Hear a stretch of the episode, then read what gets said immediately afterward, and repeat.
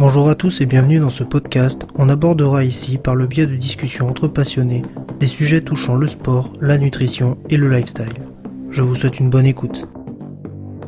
Salut à tous et bienvenue dans ce nouveau podcast. Aujourd'hui, je suis accompagné de Guillaume. Salut Guillaume. Salut Marius, tu vas bien? Très bien et toi? Ouais, ça va nickel. Confiné euh, chez soi, mais euh, on garde la patate, on garde la forme. C'est clair. C'est peut-être un mal pour un bien. C'est ça, exactement. Euh, du, coup, euh, du coup, Guillaume, je vais te laisser te présenter avant qu'on attaque sur le sujet du jour. Ouais, pas de souci. Alors, bonjour à toutes et à tous. Euh, je m'appelle Guillaume Crochat. Je suis coach sportif depuis, là, ça fait depuis juillet. J'ai été diplômé d'un ce métier de la forme à l'université Claude Bernard à Lyon. Et ça fait depuis septembre que je suis coach à Fitness House à aix Et là, plus récemment, je me lance vraiment dans tout ce qui est coaching à, domicile et du coup bah, dans le personal training. Voilà. C'est cool tout ça, c'est cool, ça, ça multiplie un petit peu les cordes à ton arc, c'est pas mal. C'est ça. Et oui, euh, je fais beaucoup de cours collectifs aussi.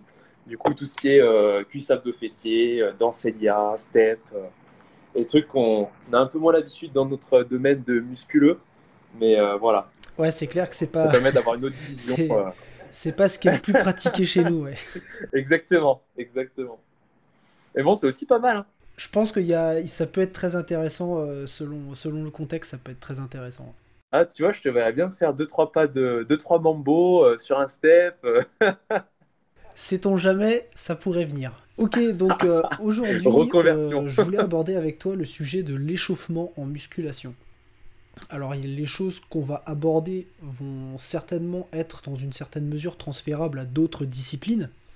Mais on va essayer de se focaliser sur vraiment l'aspect musculation euh, avec tout la, largeur que ça peut avoir. Donc c'est-à-dire euh, ça peut être le fitness euh, assez, basique comme la musculation type bodybuilding ou même, les sports de force. On peut aller jusqu'au powerlifting et haltérophilie. Donc on reste à peu près sur euh, des types d'efforts et des types de mouvements qui sont euh, similaires. Et, du coup, euh, l'échauffement qu'on va appliquer, qu'on doit appliquer, sera lui également assez similaire aussi. Donc, première question, est-ce est que tu peux définir rapidement à quoi sert un échauffement? Bah, déjà, pour moi, c'est euh, l'échauffement, c'est préparer le corps à l'effort. Du coup, euh, chauffer progressivement les articulations pour les lubrifier. Et du coup, euh, éviter le, risque de blessure. Être plus performant aussi dans un deuxième temps, pouvoir soulever des, charges plus lourdes, avoir des échanges d'informations plus rapides dans le corps. Et améliorer d'une manière générale sa performance sur le court terme dans la séance et sur le long terme euh, pour pas se blesser, justement. Ouais, c'est très intéressant ce que tu dis parce que tu associes deux choses qui sont bah, pas forcément liées du tout, mais finalement peut-être un petit peu quand même. Euh, la notion de performance à court terme, donc effectivement un, échauffement bien fait euh, sera gage de performance dans la séance qu'on va mener euh, juste après. et également le côté un petit peu prévention de blessures, euh, qu'il peut y avoir quand, quand forcément on attaque une séance si on n'est on pas échauffé du tout. Et forcément, qui dit blessure dit arrêt de la discipline, et forcément, bah, en termes de progression, il y a mieux. Donc, force, donc voilà, c'est plutôt, plutôt intéressant de, de, de citer ces deux aspects-là. Et, euh, et du coup, enfin, alors je ne sais pas comment toi tu vois les choses, mais le mot en lui-même, déjà échauffement, je trouve qu'il parle de lui-même euh, parce qu'il y a quand même une notion de température là-dedans. C'est ça. Ouais. C'est. C'est pas pour rien qu'on utilise ce terme. C'est chauffer le, le corps. Ouais. ouais. exactement. Après, après moi, euh, ce que je retrouve en salle de sport, c'est que ce que je vois souvent, c'est des adhérents qui restent 10 euh, minutes, soit sur vélo, soit sur tapis ou quoi, pour justement espérer euh, bah, chauffer le corps, en fait, entre guillemets. Euh, maintenant, moi, ce que j'ai vu par bah, la Bible de la préparation physique de Didier qui était mon formateur à l'université, c'est qu'il faudrait au minimum 40 à 45 minutes pour augmenter la température du corps de 1 degré si on faisait du tapis. Après, j'avais plus euh, question de l'intensité, je ne sais plus quelle intensité mettre pour arriver à ça. Mais comme quoi, chauffer le corps en faisant 10 minutes, un quart d'heure de vélo tapis, c'est que très peu efficace. Voilà. Encore pire quand, quand je vois des adhérents s'échauffer dans la salle euh, sur euh, vélo, alors qu'ils vont faire, euh, ils vont travailler le haut du corps. Ouais, c'est vrai que c'est des choses qui sont un petit peu confondues. Après, je sais pas, toi, ton point de vue par rapport à ça Alors, pour, pour moi, déjà, il y, a une, y a une distinction de, de différentes températures. Il y a la température corporelle générale, donc celle dont tu parlais euh, juste avant avec les 40 minutes de d'effort un peu type cardio. Et il y a aussi la température musculaire. Et en fait, c'est celle-là qu'on cherche à, faire monter. Concrètement, euh, monter à, à, 37,5 ou 38 degrés notre température corporelle, ça nous intéresse pas vraiment. Euh, à part augmenter un petit peu la thermogénèse, voilà, ça ne nous servira pas à grand chose. Par contre, la température musculaire, c'est celle-là qui va être intéressante parce que c'est celle-là qui va permettre euh, de diminuer un petit peu tout ce qui est viscosité musculaire euh, et tendineuse hein, aussi, euh, tout ce qui est vasodilatation, etc. Et, c'est ça qui va nous aider justement à aller performer, à,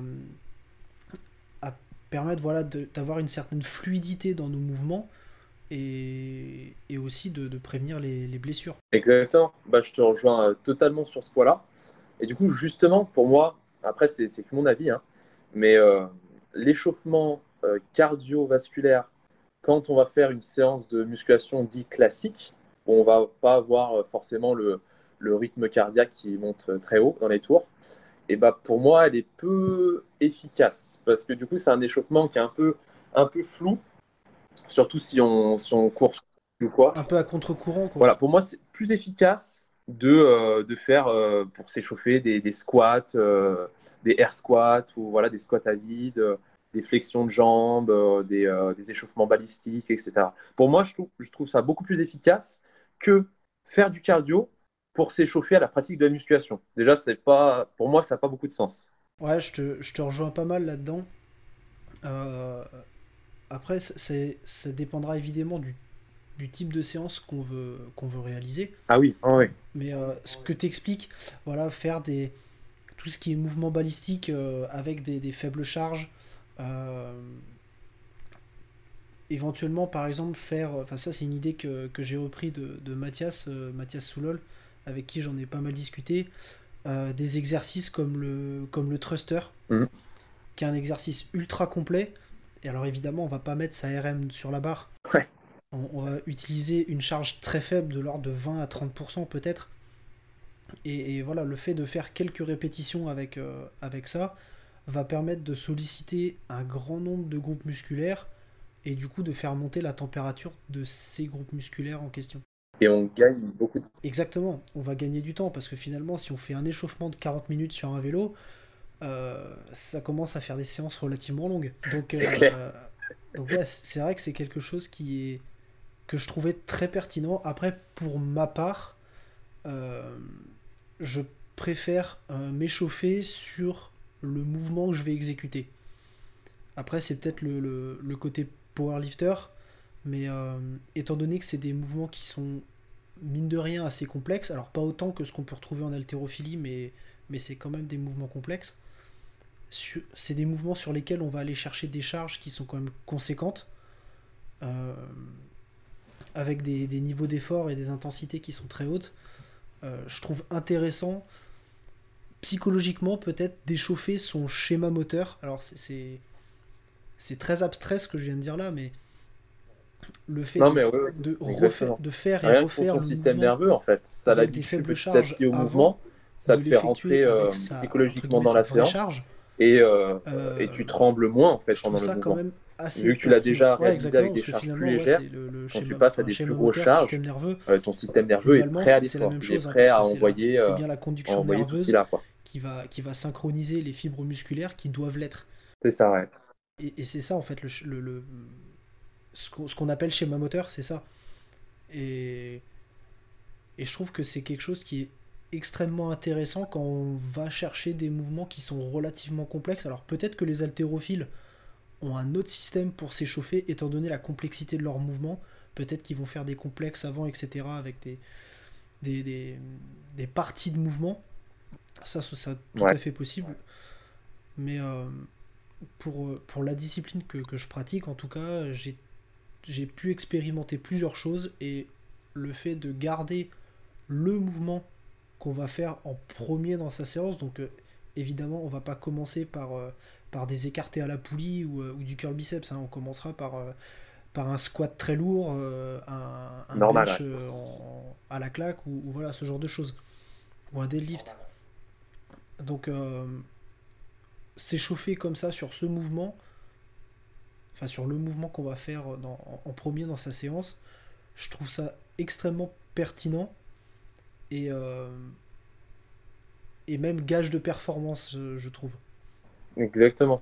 Parce que si, on s'échauffait euh, autrement, de toute façon, la montée de barre, on peut pas y couper quand on arrive à de telles intensités. Donc finalement, ce qu'on aurait fait avant, si, si ça a pour but de s'échauffer, enfin, au, sens strict du terme, hein, euh, ce serait certainement contre-productif. Mm.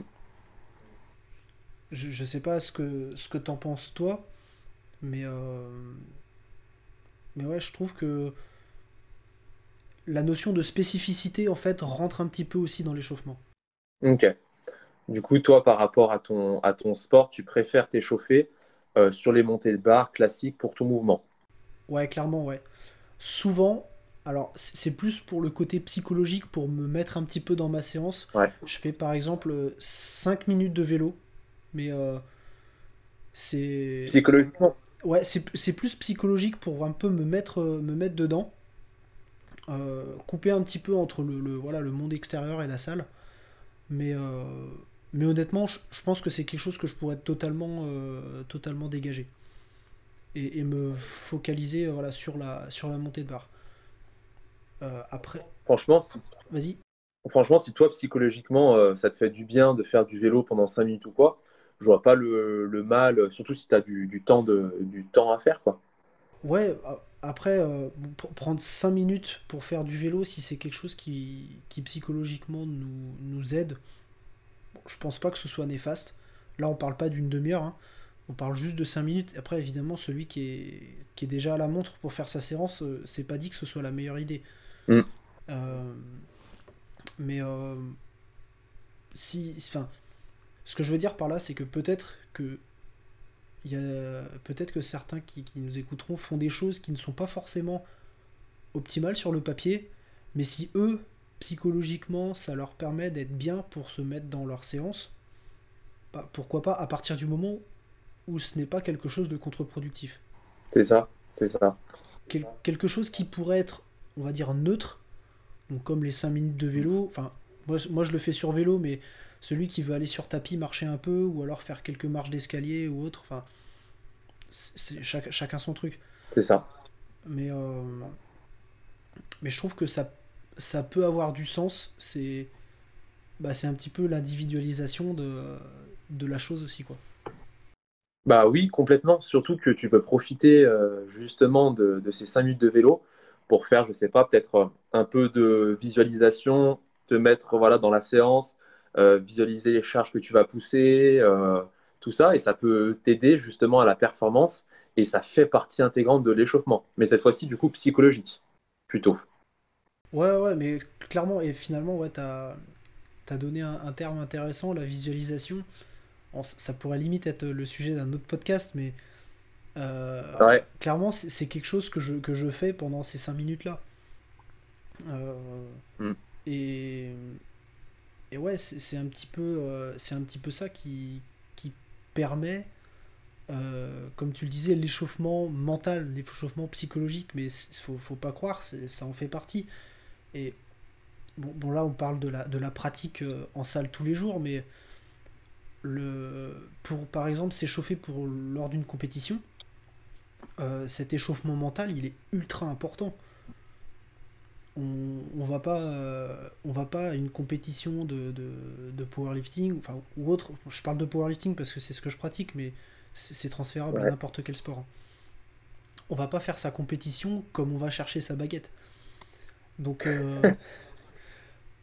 donc, au final il y, a quand même une, une certaine préparation à, à avoir et, enfin je pense que c'est quelque chose que tu as déjà dû faire par exemple des des tests max ou autres, euh, tu, tu te mets pas sous ta barre comme ça, euh, tranquille. Il y a, y a, une certaine concentration qui vient avant, etc. Et ça aussi, c'est de l'échauffement. C'est ça. Ça rentre. Euh, en fait, il y a plusieurs types d'échauffement. Il y a l'échauffement physique qui est, qui est très très important. Et il y a aussi l'échauffement psychologique. Si on si on, on fait, enfin si on s'échauffe pas psychologiquement, et eh ben c'est plus dur d'encaisser les charges qu'on peut se mettre euh, à l'entraînement. Euh, voilà, il faut avoir un mental qui est prêt pour ça. Il faut euh, vraiment se mettre dans sa bulle, s'isoler, mettre son casque, je sais pas, ses écouteurs et, se mettre à fond dans la séance. C'est pour ça que des fois, après, s'entraîner avec quelqu'un, ça peut être bien aussi pour, pour se motiver ou quoi, mais s'il n'est pas dans, le même délire que nous, et eh ben, ça peut nous déconcentrer et du coup, on passe à côté de notre séance. Voilà. Après, ça, c'est encore autre chose. Mais. Euh, ouais, mais je, suis totalement d'accord avec toi. Après, c'est plus l'environnement de la séance, mais finalement, ça peut, ça peut modifier quand même certaines choses. On peut, on peut même en parler un petit peu. Au final, euh, c'est vrai que si, euh, si on s'entraîne avec quelqu'un qui n'a pas forcément les mêmes objectifs que nous, alors notamment les objectifs de performance. Alors la performance, ça peut être la charge soulevée, comme ça peut être le résultat esthétique ou ça peut être plein de choses. Hein. Mais euh, si, une personne n'est pas forcément dans le même délire de performance ou n'a pas la compréhension de, cet objectif-là, ça peut devenir très difficile et très déconcentrant en fait d'être avec ce genre de personnes. Exactement. Euh, enfin, moi, moi personnellement, il y a quelques, il y a quelques gars euh, que, que, je croise quasiment tout le temps à la salle et par exemple, si j'ai besoin que quelqu'un m'assure euh, sur le, sur le bench, enfin quelqu'un me donne la barre sur le bench ou autre, euh, je vais toujours voir ces mecs-là. Je n'irai pas voir quelqu'un d'autre. Et quand malheureusement ils sont pas là et que je dois avoir affaire à quelqu'un d'autre, bizarrement la perf elle est rarement là. Tu viens de soulever un problème là Parce que euh, la manière de donner la barre peut-être, la confiance en la personne, parce que, bah, mine de rien, euh, quand on fait un squat et qu'on a 200 kg sur les trapèzes, euh, il y a intérêt qu'on ait confiance en la personne qui nous assure. Et, et voilà, c'est un, un, truc, euh, là aussi, psychologiquement, ça peut influencer la performance qui va aller derrière. Non, mais clairement, déjà, quand tu vois le peu nombre de personnes dans les salles qui savent vraiment parer en musculation, euh, déjà, rien que pour le décès, rien que pour le décès, euh, c'est compliqué. Il y en a qui savent pas donner la barre, il y en a qui savent pas parer au bon moment, euh, de la bonne façon, etc. Et le squat, n'en parlons pas. C'est encore un autre domaine, ça. Ouais, clairement, c'est c'est vrai que ça, peut devenir très complexe. Et puis, enfin, même pour un exercice comme le squat, en général, on, prend non pas un, mais deux par heure. Parce que le, mec qui se met derrière nous euh, quand on a, euh, enfin, quand, on a 150 et plus, concrètement, il va pas faire du curl biceps avec la barre pour nous aider. Quoi. Donc, euh, faut, faut, pas se leurrer. si la barre elle doit tomber à ton bras, qu'il y ait quelqu'un ou pas. À moins que ce soit Eddie Hall qui soit derrière, mais il n'est pas là souvent. Mais. C'est ça. Donc là, pour le coup. Après, il y avait des, Vas-y. Il y avait des techniques pour, pour bien parer en squat et euh, justement, ouais, pour, euh, pour soulager au moins, au moins 50, 50 kilos facile de charge euh, de la personne, tu sais, c'est que tu, tu, te rapproches vraiment de la personne, tu es derrière, et tu places les mains au niveau de, au niveau de, de ses aisselles, quoi. tu passes ses bras sous, sous ses aisselles, et tu dois descendre à un moment. Mais ça, encore, ouais, si tu t'y prends bien, ça peut vraiment aider. Après, deux personnes, ouais, c'est le top.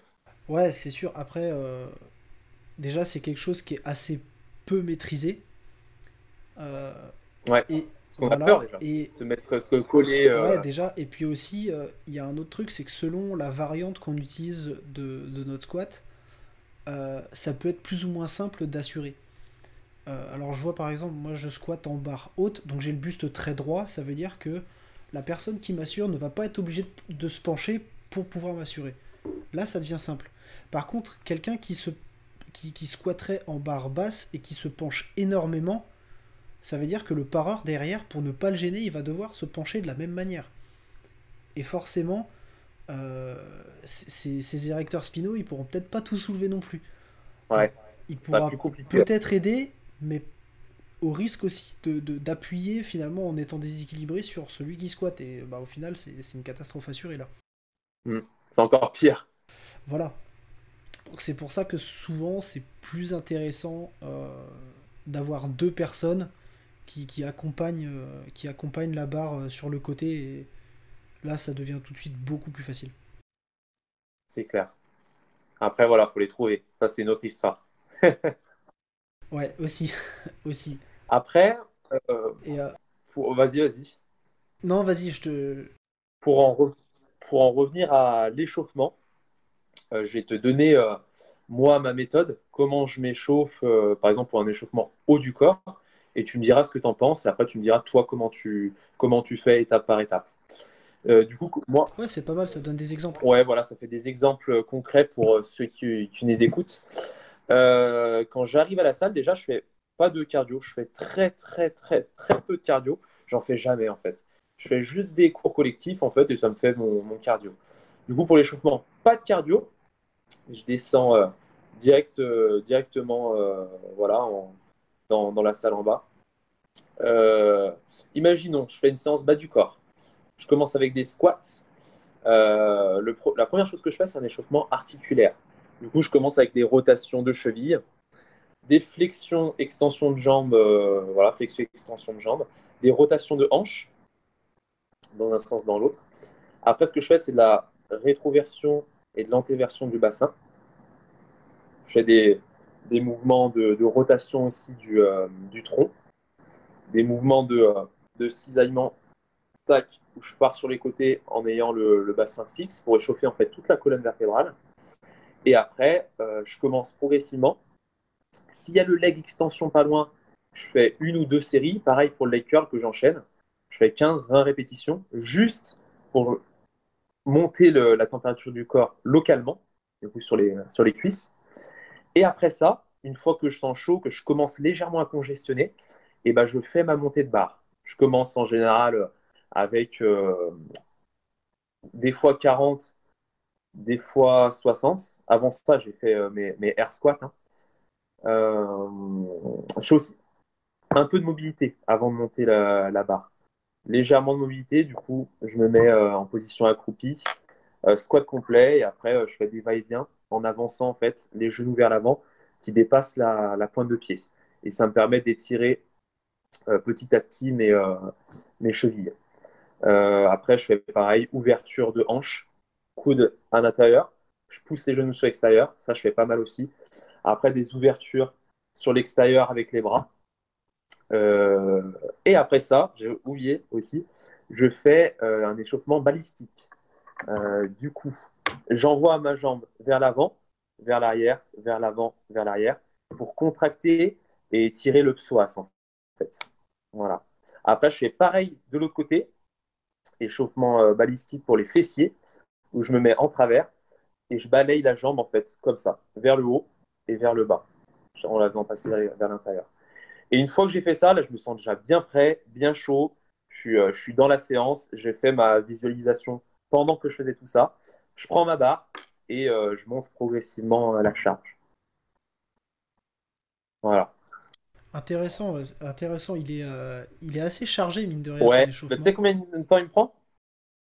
Je sais pas, je, dirais, euh, je dirais une vingtaine de minutes. Ah non, même pas. Il me prend, allez, grand max, 16 minutes. J'avais chronométré une fois, il faisait 16 minutes. Entre 10 minutes, quand j'ai pas trop le temps, et, euh, et 15, 15, 16 minutes. 20 minutes, ça m'est que très très rarement arrivé. Ouais. Ouais, effectivement, c'est mais euh, après si c'est si c'est un truc dont tu as besoin, il n'y a, a, pas de il n'y a pas d'incohérence en fait, tout simplement. Euh, comme on l'a dit tout à l'heure, les mouvements balistiques ils sont super intéressants pour, euh, pour chercher par exemple tout ce qui est étirement dynamique. Euh, en plus de, bah, de devoir réaliser des, des contractions concentriques, excentriques qui vont aussi faire monter la température musculaire. Donc tout, tout, est cohérent. Après, je, je, sais que personnellement, je fais mon échauffement est beaucoup plus simple. je vais l'exposer juste après. Mais euh, selon le contexte et selon l'individu, euh, tout, tout, ce que tu as cité en fait est cohérent. Euh, parce que j'imagine que quand tu enchaînes, par exemple, si tu fais ton, ton leg leg extension, donc j'imagine que tu le fais un peu en mode superset. Ouais. Tu, tu, dois, tu dois mettre des charges qui sont, qui sont ultra ridicules. juste pour, pour chercher le mouvement, chercher le, à, voilà, à, faire circuler le sang, à augmenter la, la, température euh, locale. Et, et c'est complètement ce qui est recherché. C'est ça exactement. Donc euh, c'est ouais, c'est intéressant euh, ce, que, ce que tu fais. Moi je sais que c'est excessivement plus simple. dans le sens où je vais avoir donc les, les, les 5 minutes de, de vélo que, que j'ai donné avant, ça je le fais avant n'importe quelle séance, même si c'est pour le haut du corps. Euh, ça n'a pas de cohérence physiologique, mais psychologiquement, ça me, ça me permet de me mettre dedans, donc, euh, donc je le fais. Et ensuite, je prends... Euh, alors moi, je fais pas de mobilité, tout simplement parce que j'ai pas de problème de mobilité. Ouais. Mais, On en parlait juste avant. Voilà, ceux qui en, en ont besoin, c'est extrêmement intéressant de le faire avant la montée de barre et non pas après. Parce que si on le fait après, ça veut dire que entre le avant la mobilité et après la mobilité, on va avoir un, une exécution différente forcément. Vu que le manque de mobilité sera, sera effectif avant et non plus après. Et également un, truc, c'est que un, échauffement en mobilité, il doit être fait seulement s'il y en a besoin. C'est d'ailleurs pour ça que j'en fais pas, parce que je n'en ai pas euh, spécialement besoin.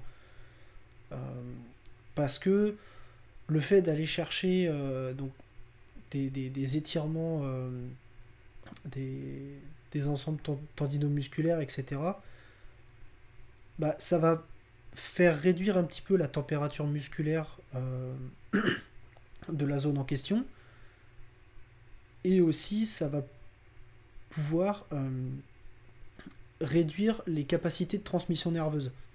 Donc, en, y réfléchissant, on peut se dire que ça peut être contre-productif. Oui, mais le, il vaut mieux avoir une conduction nerveuse un tout petit peu moins bonne, mais un mouvement qui lui est techniquement euh, entre guillemets parfait, plutôt que l'inverse. Et sachant que la mobilité, à force de la travailler, c'est quelque chose qui va, euh, va s'améliorer petit à petit. Alors c'est très long, mais ça vient. Donc euh, pour en revenir à, mon échauffement, après mes 5 minutes de vélo, tout simplement je prends le, le, mouvement sur lequel je vais débuter ma séance et je fais 5 séries d'échauffement. Une première de 15 répétitions avec 20% de la charge, donc de la charge de travail. Une deuxième série euh, de 10 répétitions à 40%. Ensuite 5 répétitions à 60%. 2 répétitions à 80% et une répétition à 90% de la charge de travail. Et pourquoi je fais ça? C'est que au fur et à mesure que, qu'avancent les séries, en fait dans la première série la charge est extrêmement faible mais par contre le, volume et la vitesse entre guillemets est un petit peu plus élevé, ce qui me permet de monter ma température musculaire sur les muscles considérés dans, l'exercice, vu que c'est le même. Et en plus de ça, bah, je commence déjà à échauffer mon schéma moteur. Et au fur et à mesure, euh, je m'approche vers, entre guillemets, on va dire, une mise en condition qui me permet de ne pas être surpris par la charge que je vais utiliser pour euh, les, séries effectives. Sachant que ma dernière série, c'est un cinglet à, à 90% de ma charge de travail. Donc, je vais donner un exemple. D'accord. si, si je dois faire du, du, squat à, à 200 kg, ma dernière série d'échauffement, enfin même si c'est qu'une répétition, il y aura 180 kg sur la barre. Parce que imaginons que euh, on, s'arrête de s'échauffer en faisant par exemple des séries de 5 à 120 kg et que euh, direct après on rajoute 80 kg et on fait une, série à 200, euh, quand on va déraquer ça va nous faire bizarre. Alors que si on a fait un 180 avant, c'est déjà beaucoup plus simple. L'écart est beaucoup plus petit et là aussi c'est une partie psychologique. Alors il y a peut-être un genre de de potentiation là-dedans. Ouais. Mais je pense que c'est beaucoup psychologique euh, où, euh, où, on va pouvoir bah, se, anticiper un petit peu la, la, charge qu'on va devoir soulever. Et euh, c'est un petit peu comme on pourrait le voir sur un. Je pense que c'est peut-être même plus parlant sur un soulevé de terre par exemple, où si on prend une, barre qui est beaucoup plus lourde que celle qu'on a fait juste avant, donc quand je dis beaucoup plus lourde, c'est euh, quasiment le double, euh, je suis pas certain que le mouvement soit si propre que ça. Ça nous met un coup au moral direct. Ah hein. On a l'impression qu'on soulève la terre entière. C'est ça. Et, je, suis, je suis même pas certain que, que ça décolle plus que de 5 à 10 cm. Alors que. Parce que c'est souvent à peu près à, à cette hauteur-là que, que les échecs se font. Ah, Alors que si, on fait une montée de barre un petit peu plus longue et un petit peu plus progressive, euh, il y a de fortes chances qu'on soit vraiment dans de bonnes conditions pour réaliser une performance. Il faut être patient. Il faut être patient. Il faut prendre le temps de faire sa montée de barre. Souvent, on voit trop de. Bah, moi, je le vois en salle hein, parce que je suis coach là avec. Euh, je vois trop d'adhérents qui veulent monter rapidement, euh, peut-être par manque de temps, peut-être par flemme. Mais le problème, c'est que du coup, ils sont moins performants sur, sur leur séance. Et euh, ça va à l'encontre de ce qu'ils visent euh, eux. Quand je, leur, quand je leur demande ce qu'ils veulent faire, ils me disent bah, j'ai envie de prendre le maximum de force possible et le maximum de masse musculaire possible. Et ils ne mettent pas tout, tout forcément en œuvre par rapport à ça pour y arriver. Voilà. Ouais, c'est clair. En fait, c'est intéressant ce que tu as dit parce que tu as parlé de. Enfin, tu as, évoqué la notion de temps et aussi la notion de d'investissement. Donc, tu as parlé de flemme, mais c'est la même chose. Euh, au final, en fait, il faut comprendre que l'échauffement, c'est pas c'est pas une dépense, c'est un investissement. Exactement, exactement. Que t'as bien résumé là. Ouais, mais je trouve ça assez juste parce qu'au final, euh, s'échauffer correctement, ça permet d'être tellement productif et sécuritaire derrière que à long terme, ça aura forcément des effets plus intéressants que les quelques minutes qu'on aura éventuellement gratté. Euh, tout, ça pourquoi? Pour finir un drop set en fin de séance euh, alors que de toute façon on est déjà mort et qu'on n'a plus rien sur la barre, enfin ou sur la poulie ou peu importe l'exercice qu'on fait. À choisir, je préfère faire un bon échauffement, euh, bien performer sur, euh, sur les différents euh, gros exercices que, je vais avoir. Enfin tous hein, d'ailleurs, mais euh, les, On, va dire que plus, un exercice est... On va le mettre en début de séance et en, gros plus il aura une. il doit avoir une priorité. Et, et au final, bah, c'est des choses qui vont permettre à long terme de progresser. Alors pas forcément plus vite, mais mieux, tout bêtement. Bah, clairement. Je, ouais, voilà, je sais pas ce que tu penses de tout ça, mais. Si, bah, comme tu disais, c'est clairement un investissement et, euh, et, il faut prendre plus de temps euh, pour s'échauffer. En fait, c'est la plupart du temps, quand on n'aime pas s'échauffer et qu'on sait pas s'échauffer, on trouve ça chiant et euh, on a envie vite de passer à, ce, qui, ce, qui, nous plaît le plus, du coup, notre séance, le corps de séance. Mais en faisant ça, et bah, et bah, sur le long terme, on peut augmenter son, risque de blessure, et c'est souvent ce qui se passe en salle. Hein. Combien de, personnes se blessent aux épaules sur tous les développés, etc. Mais c'est hallucinant, hallucinant, incroyable. Et euh, il y avait un truc aussi, c'était que plus une séance est, courte, plus bah, du coup elle doit être intense. Si, si on veut avoir les, les, mêmes résultats, du coup on doit envoyer beaucoup plus. Et ça veut dire aussi que l'échauffement doit être plus conséquent.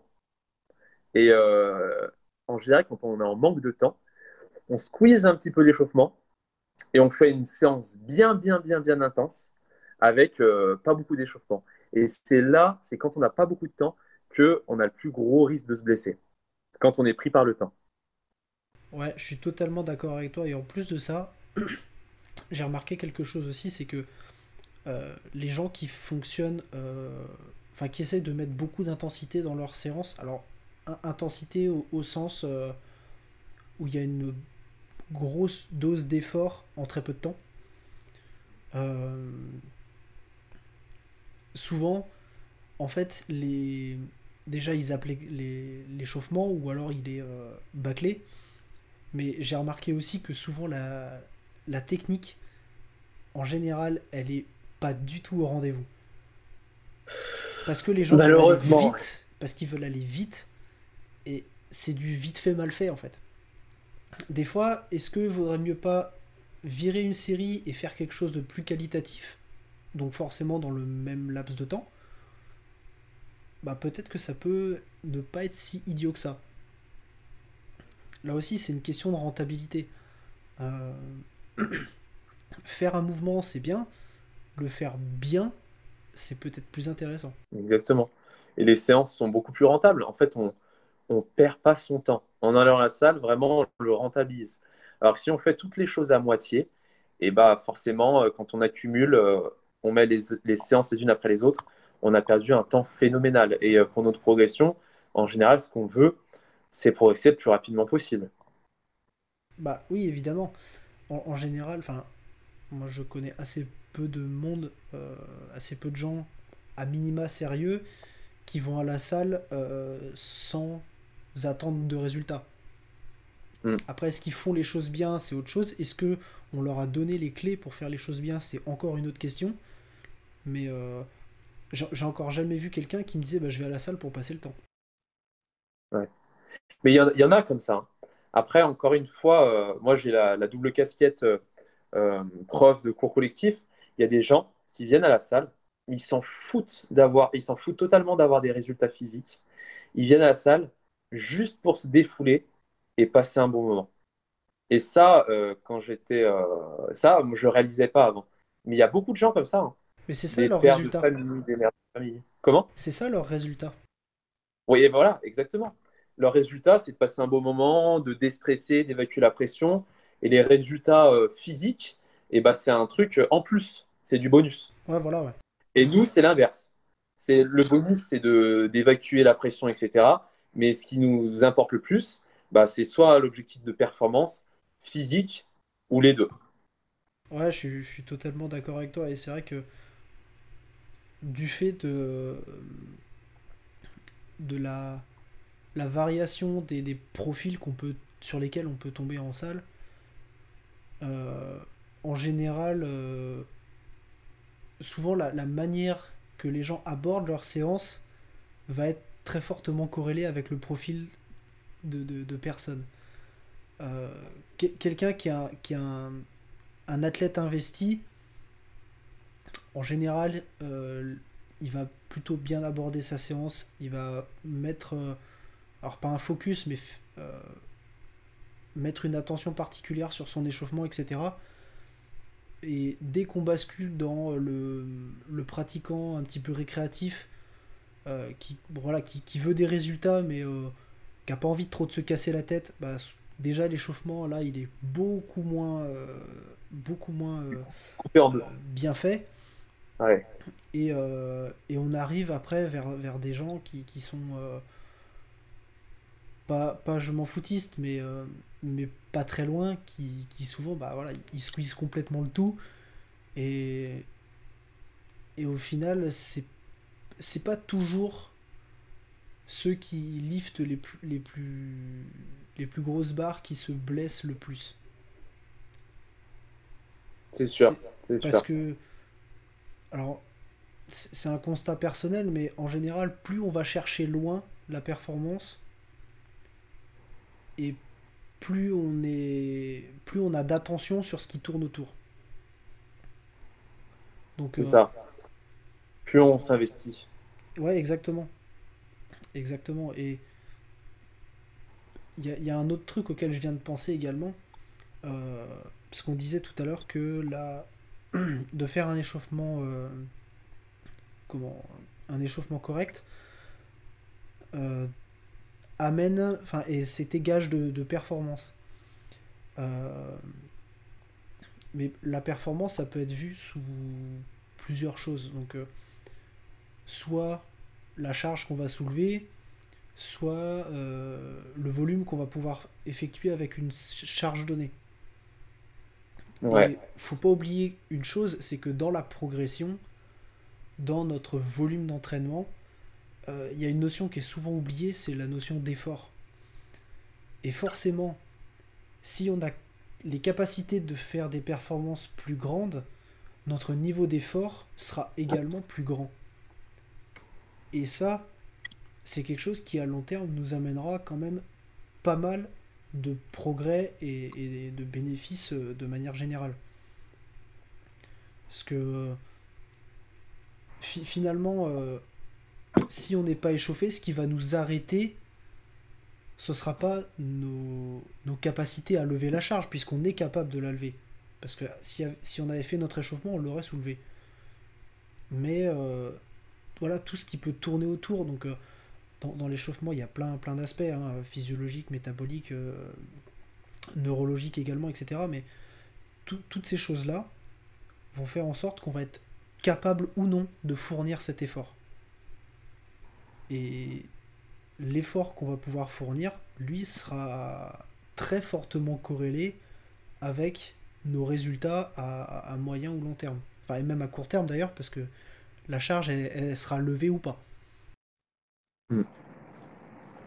complètement, je trouve que tu as, as, bien résumé, euh, résumé l'ensemble de, de, ce qu'on vient de dire. Et que, euh, ouais, c'est exactement ça. C'est exactement ça. Il y a, y a, un dernier sujet sur lequel euh, j'aurais bien, bien, aimé discuter. c'est le, le, principe de potentiation. Alors, je ne sais pas si c'est quelque chose que toi, tu as déjà pratiqué. Euh,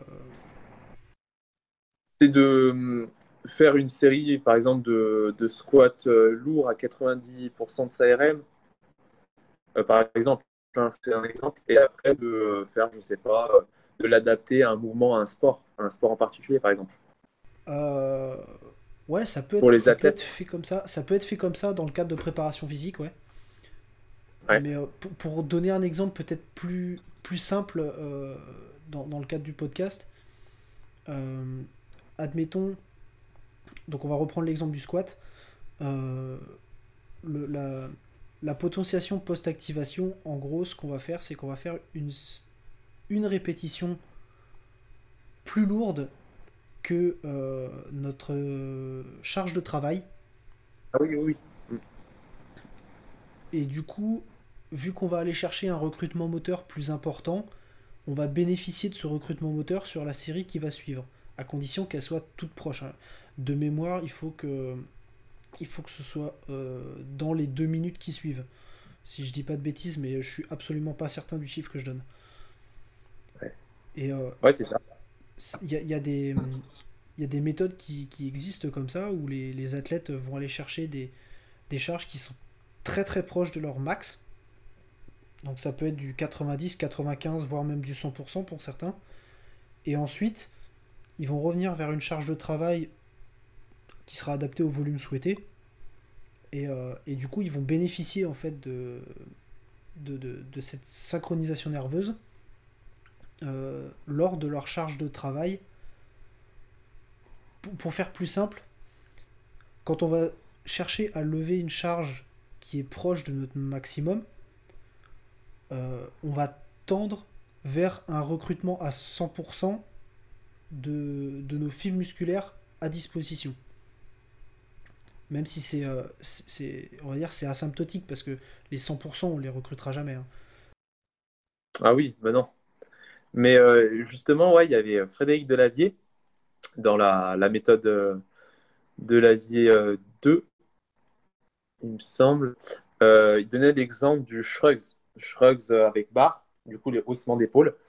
il disait que c'était pas mal de faire 5 répétitions, 5 ou 4 répétitions avec une barre très très chargée sur les shrugs, et après de passer directement avec des haltères, et toujours sur le même mouvement, on fait des shrugs, mais avec une charge beaucoup plus légère. Et là, on peut monter jusqu'à 10, 12, 15 répétitions.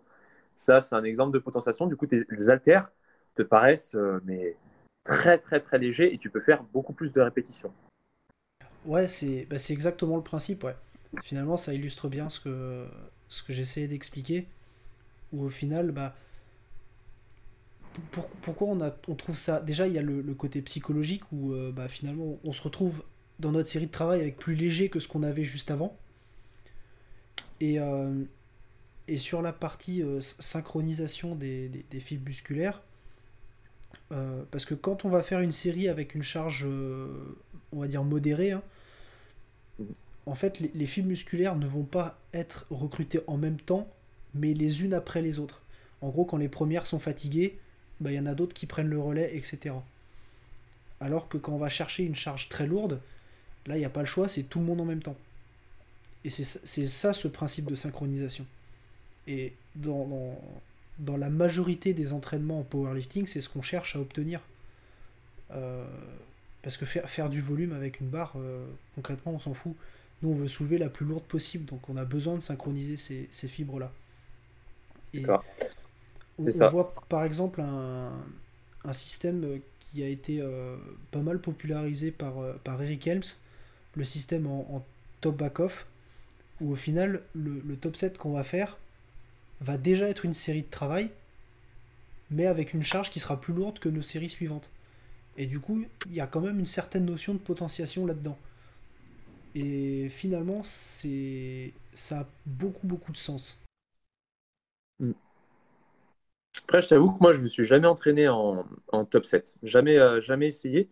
Par contre, euh, ouais, j'ai vu. Euh, toi, il me semble que tu l'as déjà fait, non?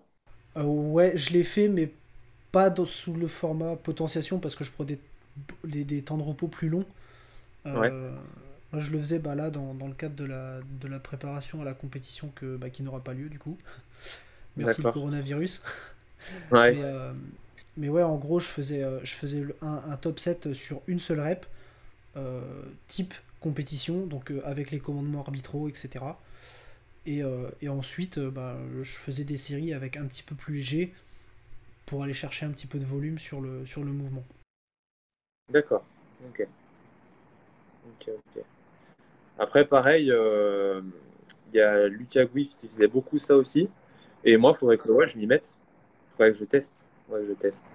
Ouais, et puis même Lucas, il a testé plusieurs choses parce qu'il a testé le, système, euh, le système top back-off initialement euh, proposé par Eric Helms, mais il en a refait un, un autre à sa sauce après qui est, qui est tout aussi intelligent, enfin dans un, objectif de d'esthétique.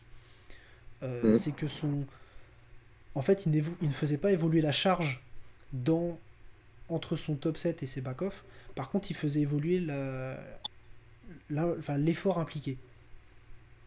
Mais il allait chercher des, séries qui étaient extrêmement longues. Après, c'est, enfin moi, c'est quelque chose que je préconiserais pas pour un, un, débutant, un intermédiaire. Euh, début d'intermédiaire, c'est un truc que je préconiserais pas. Tout simplement parce que euh, il aura pas assez de tension mécanique pour aller chercher 20 reps sur des mouvements comme ça. C'est ça. Euh, Mais au niveau du système nerveux. Ouais, et puis en plus, oui, parce que souvent, euh, le, système nerveux sur des séries longues, il est beaucoup plus impliqué que sur des séries courtes. Mm. C'est pour ça qu'en fin de série, il y a beaucoup plus de déchets techniques sur les séries longues que sur les séries courtes. Quelqu'un qui fait un squat en 3-4 reps, en général, ils seront tous propres, ces squats. Par contre, euh, si on prend le même sur une série de 15-20, en général, les 3-4 derniers, euh, ils seront horribles. Parce que le, voilà, le système nerveux, il commence à prendre cher. Là, là tu attaques le crossfit, là. Presque. non, je déconne. Non, non, j'ai absolument rien contre, contre le crossfit. Hein. je rigole. Mais, euh, mais ouais, c'est quand même quelque chose qu'on peut voir fréquemment en, salle. Mm. Et, euh, et son, système, je trouvais, était intéressant parce que finalement, ça lui permettait un, volume énorme. Euh, concrètement, ses top 7, il montait à 20 reps. Quoi. Et par contre, sur ses back-off, il gardait la même charge et euh, il allait chercher un, niveau d'effort. Donc, euh, lui, il le compte en, en RIR, mais après, chacun prend l'échelle d'effort qu'il veut, ou pas d'ailleurs. Euh, et, au lieu, il faisait par exemple un, top 7 à RIR 0, hein, il va pas à l'échec, mais il s'arrête juste avant. Donc c'est pour ça que je dis que ça, nécessite d'avoir un minimum d'expérience, parce que maîtriser son niveau d'effort, c'est pas simple du tout. Ça s'improvise pas du tout. Et par contre, sur ses back-off, il, gardait peut-être euh, deux répétitions de réserve. Donc, euh, admettons que son premier, son premier set, euh, arrive à 20 reps, son deuxième set, il descendait peut-être à 14, 15. Parce qu'il y a la fatigue qui vient du premier, plus les reps de réserve qui gardent en plus. Et au final, ça fait, mine de rien, s'il fait ça sur 4 séries, il a fait, euh, admettons, en moyenne 15 répétitions sur les 3 back-off et, 20 sur, la, sur le top. ça lui fait 65 répétitions avec la même charge. Et là, en termes de volume, il est, très élevé. Mais si un débutant commence à faire ça, il va se retrouver avec une, charge qui va être ridicule. Donc ça, ce sera pas possible. Ouais, ce sera pas viable. Voilà, lui, il fait ça, mais par contre, il est capable d'enchaîner 20 reps euh, à 160 kg au RDL. Pas de problème. Je pense que voilà, il y, a beaucoup de gens, ils rêveraient de faire une seule rep avec cette charge-là. Hmm.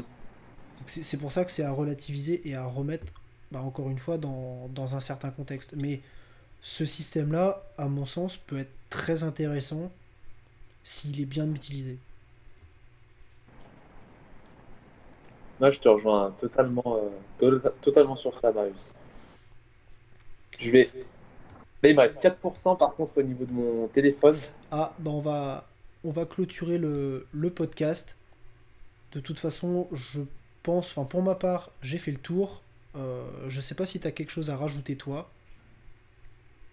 Euh, que il faut pas oublier les étirements, euh, les euh, ne passez pas à côté et essayez d'appliquer. Ouais, ça fatigue ça.